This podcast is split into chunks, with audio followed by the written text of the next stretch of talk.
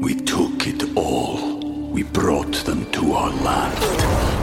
An endless night, ember hot and icy cold. The rage of the earth. We made this curse. Carved it in the blood on our backs. We did not see. We could not, but she did. And in the end, What will I become? Senua's Saga. Hellblade 2. Play it now with Game Pass.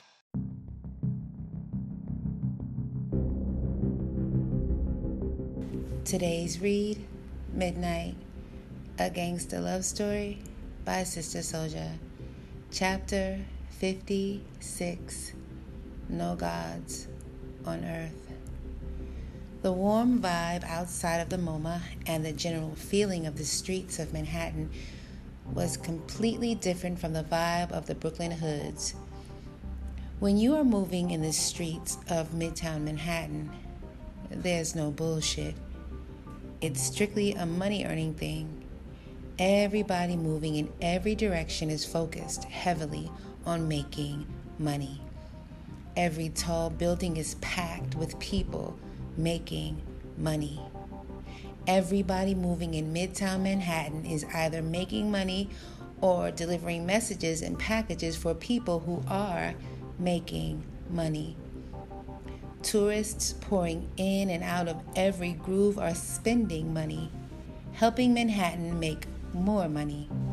Police and security agencies and armored trucks are daring anyone to fuck with the flow of the money. I met Akemi and we walked in the warm Manhattan air, just enjoying the night. Back in Brooklyn, the ambulances lit up the night.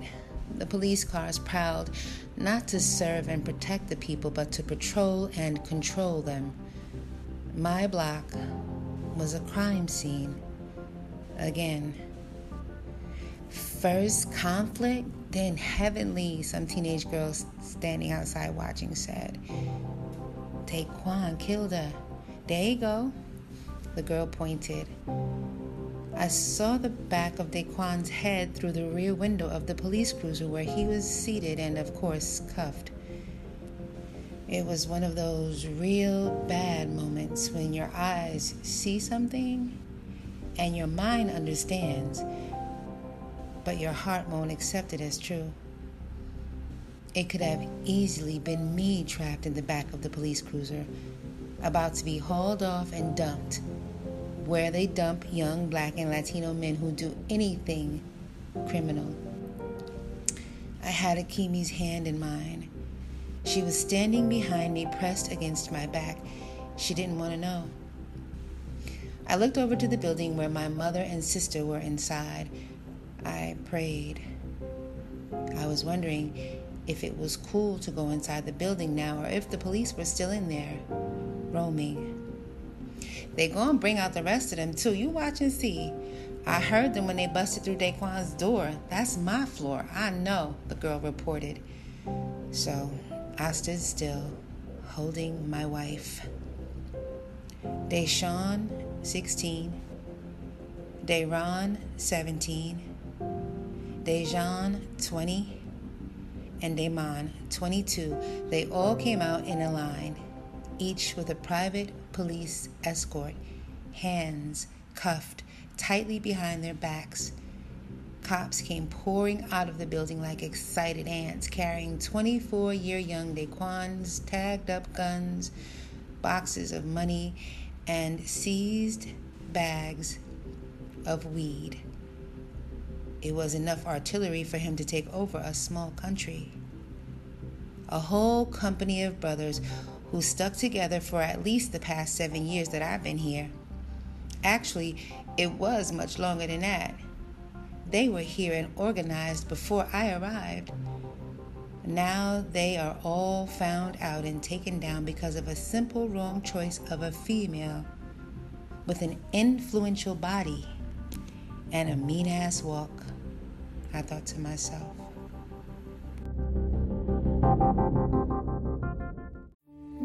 We took it all. We brought them to our land.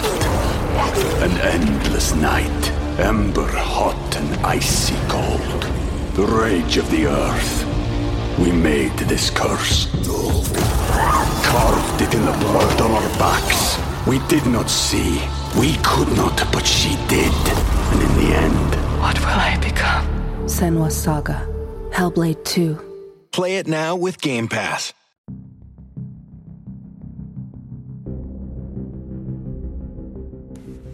Took it as a sign.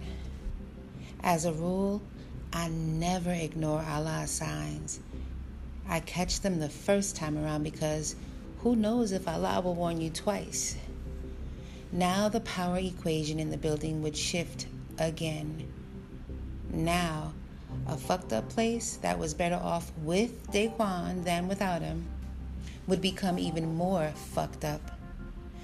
Now, a new nigga would jump in conflict spot. A new whore would dress up and pretend to be heaven. And a new nigga would find a way to get guns to the hood where cannons stay cocked and loaded with a thousand reasons to shoot. I had to get my people out. Chapter 57 Out. Upstairs, Umma and Naja were, as usual, in a different world. Umma was fast at work on the orders I gave her this afternoon when I picked her up from work. Naja was in bed, sleeping. Akemi sat in the living room watching and fascinated with Umma's fingers moving with precision and speed, with her knitting needles this time. Eventually, she pulled out her sketch pad and began drawing something with her own intensity. In my room, I packed my coins in the paper coin cases. When I finally finished, my personal savings from years of delivery tips and nine months at Cho's was $6,000.60. I don't know why, but behind my closed bedroom door, I started packing up my most valuable personal belongings too. From the back of my closet, I pulled out the one quality suitcase I carried when I arrived in America. I got it packed and put it back. Then I was on the floor doing my repetitions.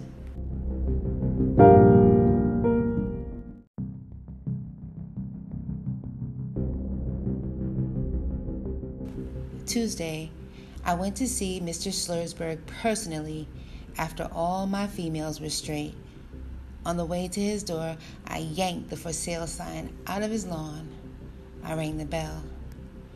Good morning, Mr. Slursberg. How are you? I went through the formalities. Can we talk business? I asked him. He came out on the porch this time instead of inviting me in. He was still dressed in his pajamas and robe. I have your money. What do you say we sign contracts on Thursday and you move out within the next week or so? You have the money, he asked me as though he needed to hear it twice. All of it, I confirmed. Two weeks is impossible. This house is filled with a lifetime's worth of stuff, he said passionately. I couldn't tell him what I knew from what I saw inside of his home that it was all junk. So I tried another approach. Mr. Slursberg, this isn't the only house in the world, but it is the house my mother wants. So, what can I do to help you get to Florida faster? That is where you want to be, right? I was trying to entice him with his own dreams and wishes. You know it's where I want to be. But I was just telling Beth that maybe we should wait because it's warm here in New York right now. It feels nice. It's 90 degrees in Palm Coast, Florida. Shush, he said, pulling his robe like he needed air. And it's 95 in Miami.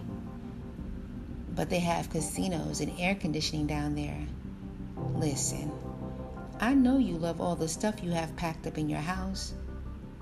I can get some nice professional guys from a respectable licensed and bonded company to come right away and move all of your stuff wherever you want them to take it.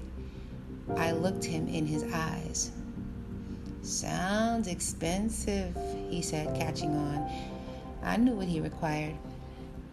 I'll pay it. I'll set it up and pay it. You move out in two weeks. How's that sound? I asked him through a strained smile. Anytime you're paying? It sounds good to me, he said, laughing. But I choose the moving company, and you pay them, he said. We shook on it. He agreed to get himself prepared and show up to my lawyer's office Thursday, 6 p.m.